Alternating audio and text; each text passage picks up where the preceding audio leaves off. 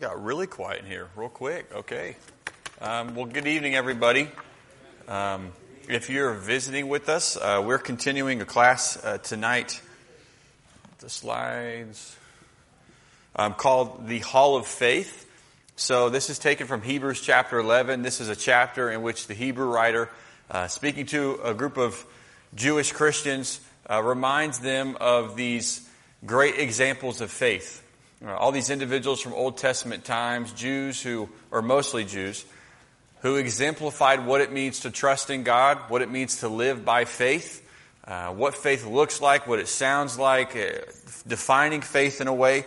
And so we've been studying this like a hall of fame, in the same way you go through a hall of fame and you see these, you know, these statues and heads and sports and you see them and look at their career. We look at these individuals, we look at their stories and we say, what about their life says faith? And what can we learn from that? And so we started in Hebrews 11, and tonight we're looking at our fifth inductee, who is Jacob. Now, if you just start counting from the beginning of Hebrews 11, Jacob's not the fifth person mentioned, but I let uh, everyone in class have a vote on who they wanted to study, and we skipped a few. So we're at Jacob tonight, uh, and we have a task in front of us, to be honest with you, because we're getting to the point in Hebrews 11, or we've been at the point where these people have 20 something chapters of their life story.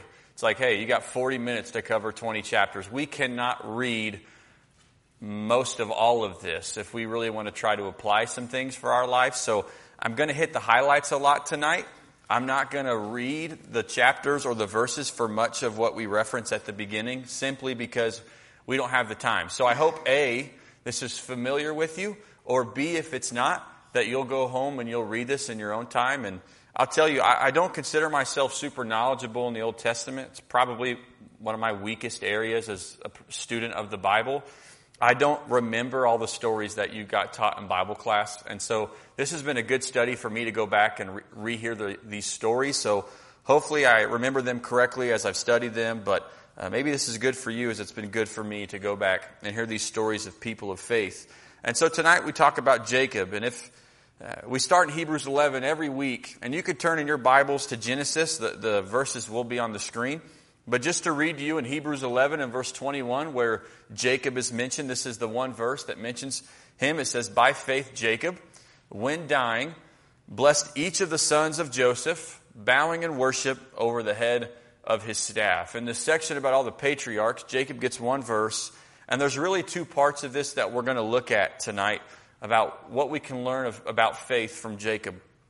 Uh, we'll hit the highlights first. Uh, when I say highlights, I don't mean like the best of the best of Jacob. I mean, here are the big moments in his life that we maybe need to know a little bit about to understand his story, but we can't read all of it together. So here's your, out of Mike Mazzalongo's page of lists, here's my list for you tonight, okay? Bible Talk TV watchers would love this. Uh, First, he was the son of Isaac and Rebekah. And we looked at that somewhat last week. If you remember, Abraham had Isaac. They were barren, but Lord blessed them in their old age with a child.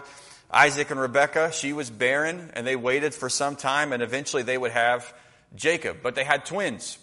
Uh, Jacob was the younger twin of Esau. He was came out. He came out the womb holding Esau's heel. Esau was the hairy brother. Jacob was the not so hairy brother. Uh, Esau was the hunter the skilled hunter and the guy who worked in the field. Jacob was the one who was more quiet, it seems, and it says he worked in tents. They were different kind of boys, uh, but they were twins. We looked at a story last week, if you were here, about this weird encounter where Esau, the older brother, comes in from the field. He's hungry, and he says, Please give me some of that soup or whatever that meal that Jacob had. And Jacob says, I'll give it to you if you sell me your birthright. Your birthright was a double portion of your inheritance. What I mean by that is say if your parents had five children and they had a million dollars for an inheritance, uh, what they would do is they would divide it by six and the oldest, the oldest son would have got uh, their inheritance plus one, like two shares, if that makes sense, of the six. So uh, he says, sell me that double portion of money. Also, that means let me be the leader of the family going forward. I'll be the one who takes care of the widows and the sisters and all this other stuff of what we own. Uh, I'll be the one who's in the prominent position of the house. He says, Give me that for a bowl of soup, essentially. And Esau says, Sure. Don't know if he took him serious when he offered this or not, uh, but we talked about last week Esau seemed to, be some, seemed to be somebody who really only thought of the present. He had no mind of the future. Whatever he wanted at the moment or whatever was temporary on his mind, he went after that. Hebrews chapter 12 tells us he was sexually immoral. He had some character flaws and issues. And there were a few reasons maybe why God wanted to go through the line of Jacob, but also God might have just wanted to go through the line of Jacob for another reason. But either way, he sells him the birthright, so that was an interesting story. But then next we see about Jacob. Here's a highlight that's really more of a low light, is that he deceived his father Isaac to receive the blessing uh, that was given to him.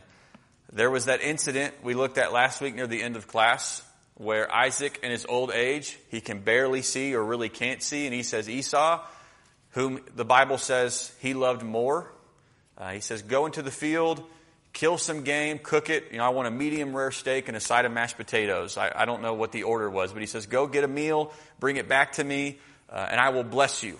Despite the fact that God said the older will serve the younger, he says, do that, I will bless you. Rebecca was different from her husband in the fact that she loved Jacob more. And when she heard that, she immediately told Jacob, we need to do something about this. So she has Jacob dress up like Esau. Esau was hairy, so she puts goat hair on him, gets his clothes, puts it on so he smells like his brother, and they trick their fa- or his father into blessing him. And so he deceived his own father with his mother's help. said it last week, but if you feel like your family is ever dysfunctional in a way, welcome to the club. It's been like that from really the very beginning of families. Uh, you're no exception. In fact, maybe you might read some of these stories and go, hey, we're pretty good. You know, our family's not so crazy after all, until Thanksgiving. Uh, then you go, never mind. Uh, but he's deceived. And so Jacob was the one who received uh, the blessing as the younger one. Esau, as you can imagine, was not very happy about that. He wanted to kill his brother. One thing we did not talk about last week, and I wish we had the time, but we don't, is that in Hebrews before this verse, when it talks about by faith Isaac, it says he blessed both of his boys. It wasn't simply the fact that he blessed Jacob with the promise. He did not bless Esau with the same blessing, but yet he still blessed him. And that was part of this idea of trusting that God would take care of both of his boys and bless them. And we didn't get to that. I wish we did. I just missed it. Uh, but he blessed both of his sons. God would continue the promise that we've seen in multiple weeks now, the promise to Abraham, he would continue through Jacob. If you look at Genesis chapter 28, it's on the screen. This is a promise you've heard before, uh, starting in verse 13. Behold, the Lord stood above it and said, I am the Lord, the God of Abraham, your father, and the God of Isaac. The land on which you lie, I will give to you and to your offspring. Your offspring shall be like the dust of the earth, and you shall spread abroad to the west and to the east, and to the north and to the south. And in you and your offspring shall all the families of the earth be blessed. Behold, I am with you, and will keep you wherever you go, and will bring back, and will bring excuse me, you back to this land. For I will not leave you until I have done what I have promised you. I love that line. I will not leave you until I have done what I have promised you. And then Jacob awoke from his sleep and said, Surely the Lord is in this place, and I did not know it. And he was afraid and said, How awesome is this place! This is none other than the house of God, and this is the gate of heaven. Uh, we look at this passage. The, the promise continued. This one that was given to Abraham, it was a promise of a people uh, you know, a nation of descendants that multiply as many as the dust of the earth or the stars of heaven. It was a promise of land, a place, the land of Canaan. And it was a promise of all the families of the earth shall be blessed. It was a promise of the Messiah would come from their line. Uh, and so it was a multifaceted promise that has been passed down from father to father. They have not received these promises yet, but by faith they continue to pass it on. Um, there's more highlights. Jacob would be called Israel. A lot of guys in the Old Testament get a name change, and uh, Jacob was one of them. He starts getting this name at the next highlight when he wrestles with God. We won't look at that tonight, but in Genesis 32, he has a wrestling match. He goes one on one with God. He's called Israel. I think that name means to contend or contend with God. He ultimately made peace with Esau when they met. They hugged each other's neck. They wept bitterly. It's a, it's a beautiful picture of reconciliation between those two brothers. And then you're getting some very interesting stories. Uh, one highlight about Jacob is that applies to us tonight is uh, he was in the field. One of his kinsmen named Laban had a daughter named Rachel, and he looked at her and man, he thought she was pretty. Like, he was love drunk. head over heels. She was super attractive to him, and he wanted her. And he wanted her as a wife. So he made a deal with Laban I'll work for you for seven years if you'll give me your daughter as my wife. Can you imagine making that kind of deal with a guy today, uh, parents? Uh, just, yeah, sure thing. Help me out for seven years. I'll give you my daughter. Uh, different, different culture, but he does that. And then the weird part of the story is he goes into the tent to consummate the marriage, and it's not her. And I guess he didn't know it till afterwards or something along that nature, but it was her twin sister, or not twin, sorry, her older sister Leah. And the Bible says she was not as attractive as Rachel. Uh, she had softer eyes, I believe is the way they put it. It's, he saw Rachel and he was like, that's her. And he saw Leah and like, that's not her. Um, but Laban deceived him, which remember, how did Jacob receive his blessing? Through deception. Now he wants a wife, and what happens to him? Deception. You ever heard that phrase, uh, you get what you give, or maybe you reap what you what you find, it's very interesting. Um, we don't always reap what we sow immediately or every single thing, but we reap what we sow in life. And what you find is Jacob goes through a lot of deception. And it's interesting because he was the one that deceived first to receive a blessing. But anyway, so he, he gets married to Leah. And then he says, fine, I'll work another seven years for you. How many of us fellows would have just quit right there? We would have said, I'm done with you. You're a crazy stepdad. Like I could not, I don't want to deal with you. But he loves Rachel so much that he works another seven years to then marry her. They would go on to have 12, or he would go on to have 12 sons with Rachel, Leah, and then each of their servants. I'll, I'll show you this if you can read that, that small text. But 12 boys. Uh, the ones with the L, those are the sons that he had with Leah. Leah, while she might have not, might have been not as attractive to him, uh, she could have children. Rachel seemed to struggle with that until she was older or later on in life. The two that are, have the R in parentheses, those are the sons he had with Rachel. That's Joseph and Benjamin. This is not the order of when they were born. This is simply who they belong to because Joseph and Benjamin, I believe, are the youngest. Uh, Dan and Naphtali come from Bilhah. That was Rachel's servant. And then Gad and Asher come from Zilpah, which was Leah's servant. So he has 12 sons uh, with these women who become the 12 tribes of Israel, which, like we said, his name was changed from Jacob uh, to Israel. And then there's the other part of this story, another highlight that, once again, uh, Joseph is the next person in Hebrews that we were going to look at. If you didn't, you might have voted not to, so I'm not sure if we'll look at them next week. But Jacob lost, in a way, his favorite son. I don't know what it is about all these parents in the Old Testament, but they seem to prefer one child over the other. And if you do that, you're not going to admit it, but maybe you do. I don't know. Uh, I don't, I don't suggest it, but he loved Joseph apparently more than his brothers. It was the child of his old age, the Bible says in Genesis chapter uh, 37. Um, I believe it is. Yeah, Genesis 37 and verse 3. That was the child of his old age, so he loved Joseph more than his brothers. Also, it was the oldest child of the wife he originally wanted, of Rachel. Um, it was the first child he had with her, so he loves, uh, loves him more. And if you know Joseph's story, you know that uh, his brothers did not like him very much. One, their daddy gave him all the attention and seemed to like him more. Number two, he gave him this really nice coat that they didn't get. Joseph didn't help things because he seemed to be a tattletale. He told on his brothers in Genesis chapter 37 and verse 2. I don't know if you liked it when your uh, sibling snitched on you, but that was Joseph. Um, you also have in Genesis 37 where they're already jealous and they don't seem to like him very much. And then he tells them, Oh, by the way, I've had multiple dreams where you're all going to be serving me. All my older brothers, you're going to serve me. So, um, if you were the older brother, I'm not saying you would have gone to the lengths that these brothers did, but maybe you can understand the annoyance with Joseph. But what they do is they say, We're going to kill him. And we'll stick him in this well and leave him there. And they decide, actually, no, we're going to sell him into slavery. They dip his coat in blood to make it look like an animal or something happened to him. And he goes off into Egypt as a slave. And Jacob believes he's lost his favorite boy for some amount of time. Joseph would have been around the age of 17 when this happened. And so you can imagine losing one of your children, maybe. Maybe you've experienced that, unfortunately. But imagine a 17 year old boy that you love very deeply. And so he lives some time with that grief, that pain that doesn't go away. So he thinks he lost his favorite son. if you know the story, you know he would be reunited with him eventually. Uh, Joseph's life, we can't talk about it once. again. I keep saying that, and then I go ahead and talk about it a little bit. Uh, but he, the, the essential story of Joseph is God finds a way to work in Joseph's life to bring about something good, even when things seem terribly bad. He's sold into slavery.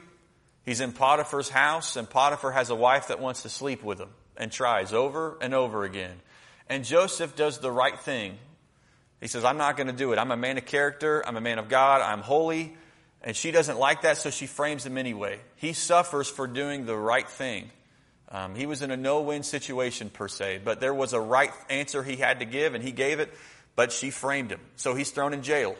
But yet God brings about something good because in there he would interpret two prisoners' dreams which then Pharaoh would have a dream. And so they connect Joseph with Pharaoh and he interprets the dreams. And eventually, this man who was sold into slavery and disconnected from his family is now second in command to Pharaoh, who is the, really the most powerful nation in, in the world at this time, I believe. So, God brings about something good that ultimately helps his people and helps fulfill his promise in the long run.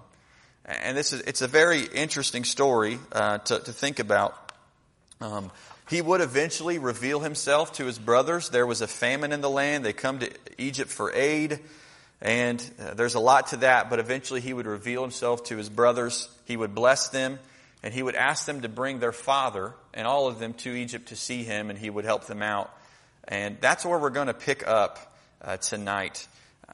It said there, uh, we talk about the faith of Jacob. If you notice, there's two parts of this verse, and the first one we'll look at is this, that he blessed each of the sons of Joseph. That seems to be one emphasis of the Hebrew writer in terms of his faith. Uh, if you want to look at Genesis chapter 46, verse 19 and 20, if you want to see it in your Bible, it's on the screen as well. But Joseph had two boys that he had while he was in Egypt. It says in Genesis 46, verse 19 through 20, the sons of Rachel, Jacob's wife, Joseph and Benjamin, and to Joseph in the land of Egypt were born Manasseh and Ephraim whom Asenath, the daughter of Potiphera, the priest of On, bore to him. And we'll just, that's the point right there. He had two boys, Manasseh and Ephraim. Uh, oldest was Manasseh, younger was Ephraim. And in Genesis 48, if you flip just a chapter and a half or two chapters over, in verse 3 through 6, Jacob would claim these boys as his own.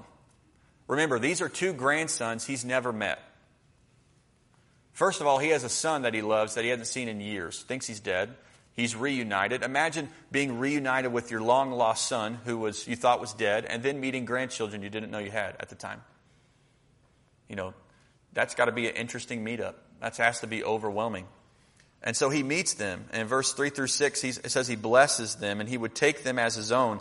Uh, Jacob said to Joseph, God Almighty appeared to me at Luz in the land of Canaan and blessed me and said to me, Behold, I will make you fruitful and multiply you and I will make of you a company of peoples and will give this land to your offspring after you for an everlasting possession. And now your two sons who were born to you in the land of Egypt before I came to you in Egypt are mine. They're mine. Ephraim and Manasseh shall be mine, as Reuben and Simeon are. And the children that you fathered after them shall be yours. They shall be called by the name of their brothers in their inheritance. When Israel saw Joseph's sons, he, sorry, actually we'll pause right there. If you look, he says, your son shall be mine. Doesn't mean he's taking them away from him, but what it's saying there is essentially he's adopting them as his own, and it means he is now putting them in the, uh, in the lineage of his boys. I'm adopting them into the promise that God gave to my fathers and to me. And so this means they would receive a blessing too. When we talk about the 12 tribes of Israel, we don't always call it the tribe of Joseph because his tribe was then split into two half tribes, the tribe of Manasseh and the tribe of Ephraim. Um, this means they would give, they would receive uh, the birthright, they would receive all of these things. He says, like Reuben and Simeon, the same way I would bless my other two sons with an inheritance, I am going to bless your two sons now as well. That had to be an overwhelming blessing for Joseph to know you've taken my own as your own, and now they're a part of this promise. That has nothing to do with the lineage of Jesus. Uh, Jesus came from the tribe of Judah. So this is not, he's not doing this for Jesus' lineage. He's doing this to bless Joseph and his sons. Uh, but he adopts them as their own. You might say, why didn't it go to Reuben, the firstborn? Because who is the birthright supposed to go to? But you know, the normal thing has not been the normal thing now for like 30 chapters in Genesis. Have you noticed that? Isaac was supposed to give it to the firstborn and it goes to the younger one. And now here the younger one's going to give it to, he doesn't give it to Reuben or Simeon, he gives it to Joseph. And then when it's time to give Joseph's sons their blessings, he's not going to give it to the older one either. It's like sometimes God does the things we don't expect, and we wonder why. Well, we see that a lot in the Bible. Um, another reason why the oldest son might have not gotten it, there's many reasons why. One is that Reuben had did some things that weren't very good. Uh, he had taken, he had slept with his father's concubine, Bilhah, who had, he had children with. That's Genesis 35, 22, Genesis 49, 3 and 4, and 1 Chronicles 5, 1. The two boys next in the lineage, they killed all the males of a city that a prince lived in who had treated his sister very poorly. There's a few things going on with the other boys, um, so maybe that's part of it. It might have also been the fact that this is the firstborn of my favorite wife. He's already in a prominent position, but he chooses to bless his sons. That, that's the point. He takes them and makes them their own. Um, so the normal thing might not happen, but yet he blesses these boys. And the funny thing is, in, in the covenant that God makes with Israel, the, the law of Moses, he makes a rule about who gets the blessing. Maybe because all of these stories about the firstborn didn't get it, the firstborn didn't get it. And so it's almost like, a, hey, we got to quit letting this happen in the future because people are going to start looking at that and having a bad precedent. Uh, anyway, that's in Deuteronomy. But he chooses the younger son Ephraim over Manasseh, but he blesses both boys. Just notice first, we talked about this last week. Part of faith is passing on the blessings. There are promises, or the blessings, passing on the promises. God has made you and I promises in Christ. We should pass those promises on.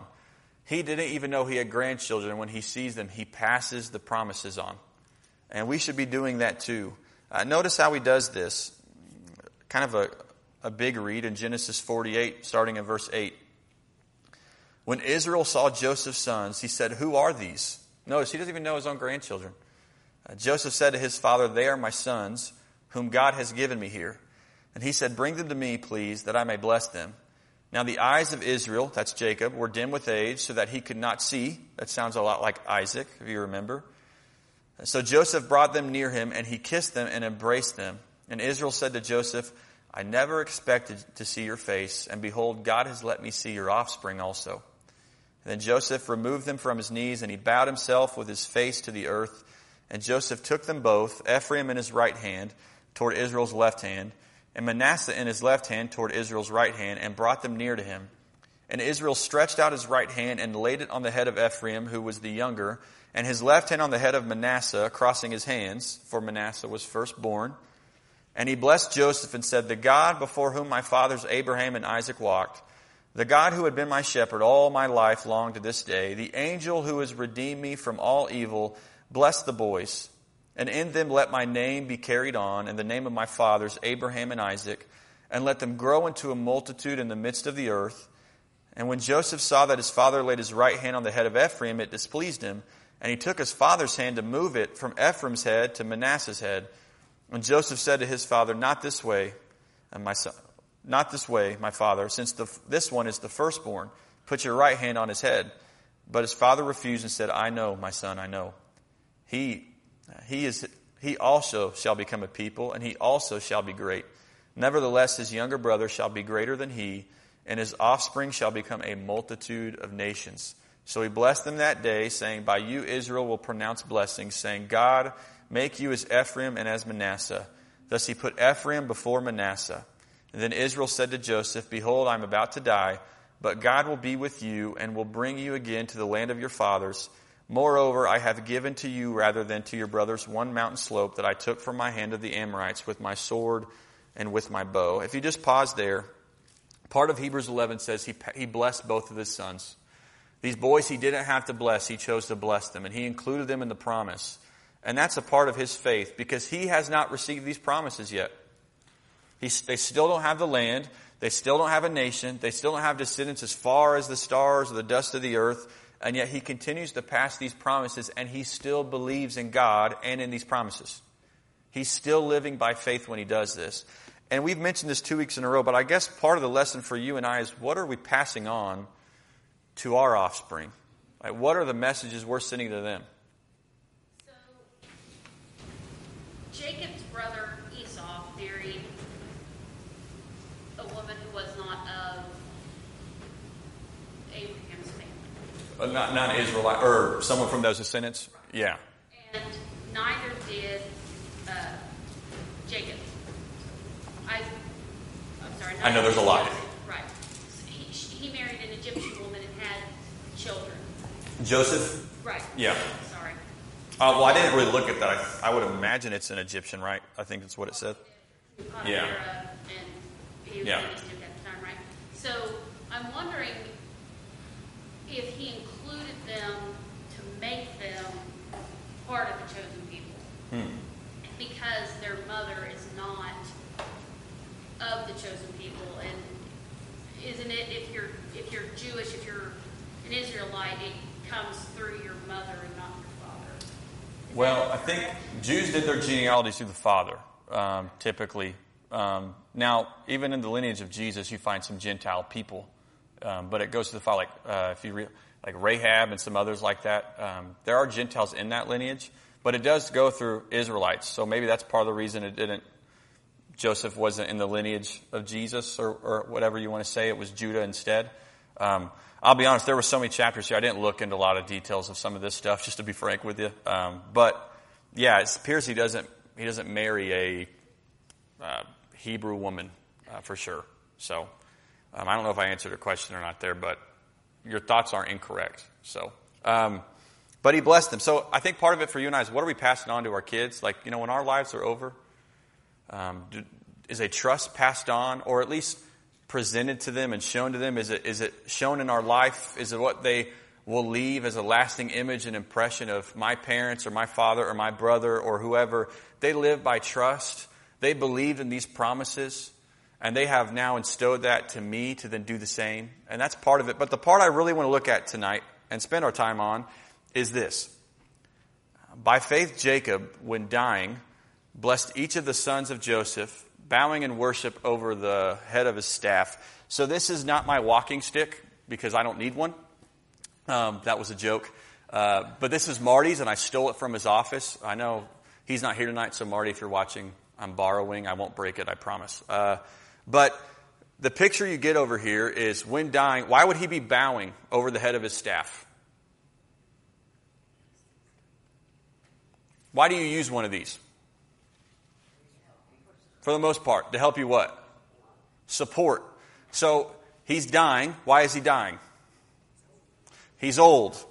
So this, this idea you get is you have a man who's so old that he's leaning on this thing. And I'm not going to really lean on it because I don't want to break it because it's not mine. Because if you break it, you, you buy. That's the whole point. So, and I think this is from Hawaii. At least the sticker said that. So anyway, uh, sorry, Marty, once again. Um, but so he's bowing. You get this beautiful picture, I think, right here, uh, of an older man. Um, you have a man here so unsteady on his feet that he needs a stick to hold himself up. Uh, he can't raise his hands in worship. He would fall over if he did that. So, holding onto a stick with both hands, he bows his head in worship. I, th- I just think that's a beautiful picture of a man of faith. Um, you know, all these stories that we're told of Jacob, not all of them are good, but you have deception and the wrestling and a pursuit of Rachel and a surprise of Leah. You have a loss of a son, raising of boys. You have a reunion with, with Joseph. And the thing that he mentions is that at the end of his life, he worshiped. That by faith he worshiped. And, and there's this truth for you and I about this. Uh, One interesting thing, by the way, he worships. Look at Genesis 47, 8 and 9. When he meets Pharaoh for the first time, Pharaoh essentially says, Hey, how old are you? Like, how old are you? What's your life like? And he says, The days of the years of my sojourning are 130 years. Few and evil have been the days of the years of my life. First of all, can you imagine saying, I'm 130 and I'm not very old? Because that's what he's saying. I haven't lived that long, at least compared to my, my fathers. He says, Few and evil have been the days of the years of my life, and they have not attained to the days of the years of the life of my fathers in the, excuse me, in the days of their sojourning. How does he describe his life there? What does it sound like to you? Positive or negative? You get a negative connotation from that, don't you? One, I haven't lived as long. Two, what else does he say about his life so far, the 130 years? What's been in it? It's been a lot of evil. There's been a lot of negative. Um, I think you kind of read into a bit, and it's like he's saying, um, look, I, my, my life hasn't really been like my father's before me. I haven't lived as long, and the days don't really equal up to their kind of days. Maybe it's just emotional Jacob at this moment. I think Jacob's kind of saying, I've lived through many tough days. You know, I've lived a hard life. You know, I've been deceived. I've been deceived for a wife. I've been deceived by my sons. I've lived thinking my son was dead. I've been sojourning all my life, going from place to place in this land as a shepherd. I'm living through a famine right now. I've dealt with many conflicts. And Jacob kind of sounds like a man with regrets. Maybe I've made some bad choices. Maybe I wish things went differently. I've lived through some tough times. I've gone through some things. My days have been short but evil. And that's what he says to Pharaoh. And he then lives 17 years in Egypt in verse 27 and 28. It says, And Jacob lived in the land of Egypt 17 years. So the days of Jacob, the years of his life, were 147 years. Um, 17 years later, he has a diff, or about 17 years later, he has a different tone about his life. At least it seems so. Because notice what he said to Joseph when he blessed him. We read it earlier. He blessed Joseph and said, The God before whom my fathers Abraham and Isaac walked, the God who has been my shepherd, how long? Not in the good days of my life, but all my life long to this day. The angel who has redeemed me from all evil. Those evil days I told you about, the angel who's redeemed me from all evil, bless the boys. When he looks back at his life, at this moment, he sounds a little different from the guy who talked to Pharaoh about his life. Like, I don't know if you can picture this, but it's like at the end of his life, he is resting on his staff as he meets his grandsons and he blesses them and he looks back at all the years of his life and he says, the Lord is my shepherd. I've had a lot of negative things happen. I've gone through some stuff, but as I look back at my life, God has been with me and He's blessed me and He has been there and He has redeemed me. He's forgiven me. He's been with me through these situations. And at the end of His life, you get a picture of a man who's worshiping. Uh, he worshiped for the God. He worshiped God for the promises he made. Sure, he worshiped God for the forgiveness that God gave. He worshiped God for who God was and how God had helped him in his life. And I think the point that we get from Hebrews 11 is this where there is faith, there is worship. If you live by faith or if you have faith, you know what else will be present in your life or my life? Worship. And I would probably say that if there's no worship, there might not be very much faith or any faith. Because worship from Hebrews 11 is simply a product of faith. It's something that's produced. If you trust in God, which means you trust that He exists, Hebrews chapter 11 and verse 3, or verse 6 and 7, if you have confidence and assurance in Him and who He is, that He rewards those who seeks Him, if you take Him at His word, you're going to worship. You are going to give God honor and glory and gratitude and thanks and praise, and you're going to give that to Him if you have faith and you live by faith. Uh, where there is faith, uh, there is worship. Uh, that's what faith does. It leads you to worship who God is and what He's done and what He's promised. It, it leads you to worship in your heart and life. And we see that in Jacob, and that's what God sees today in people of faith, is if worship is produced in their life. Let me ask you this question. Where might we see worship in the life of those who live by faith today? Where might we see worship in the life of those who live by faith today? Maybe you might say, what does that look like? And those who live by faith today? There's an open ended question for you. That way you don't have to hear me talk the whole time.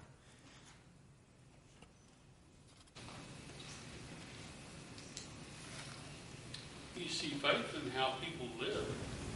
Okay. I worked with a gentleman. He's in Vietnam. He suffers from PTSD.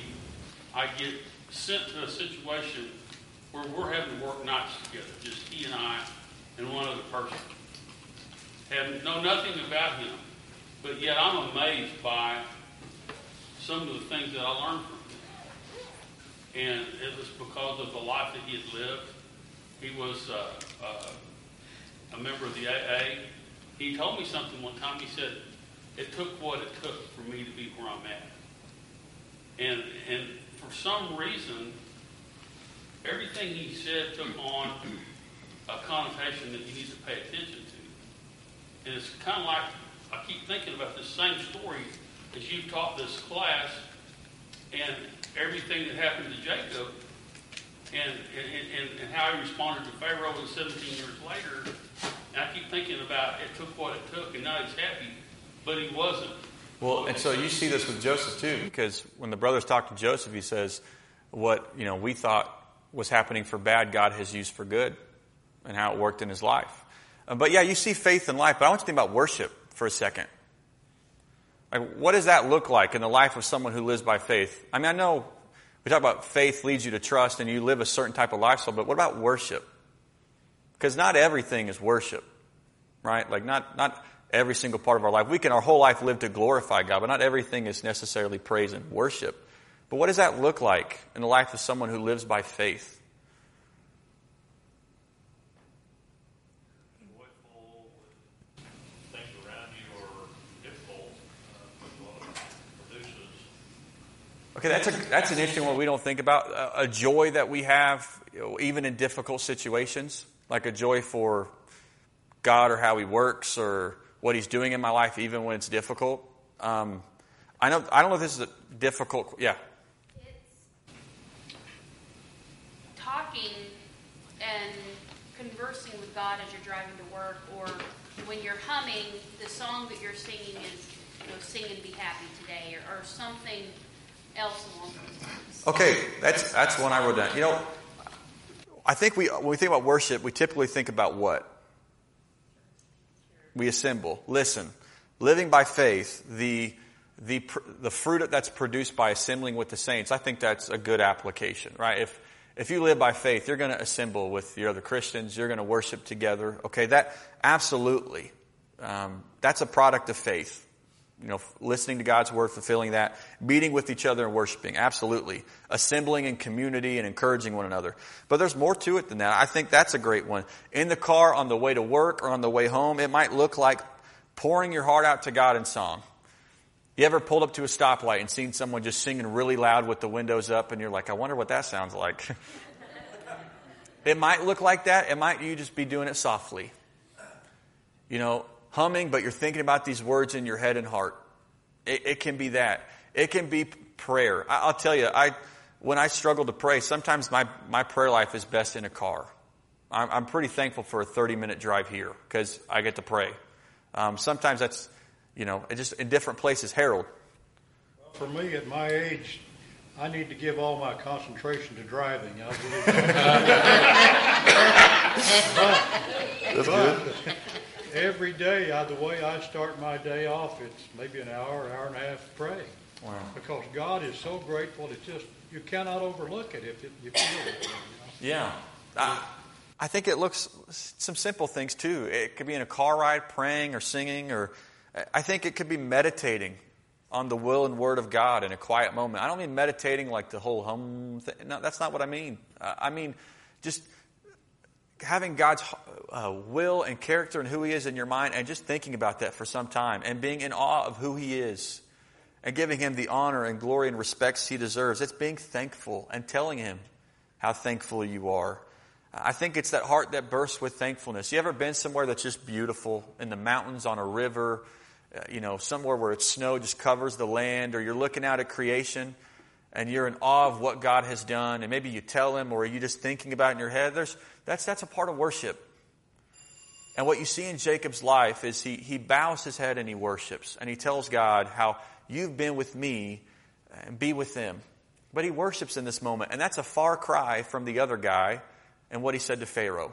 I'm not saying he's wrong in what he said to Pharaoh or that he wasn't living by faith there. It just sounds different, doesn't it? It's like the 17 years revitalized him or rejuvenated him in a way.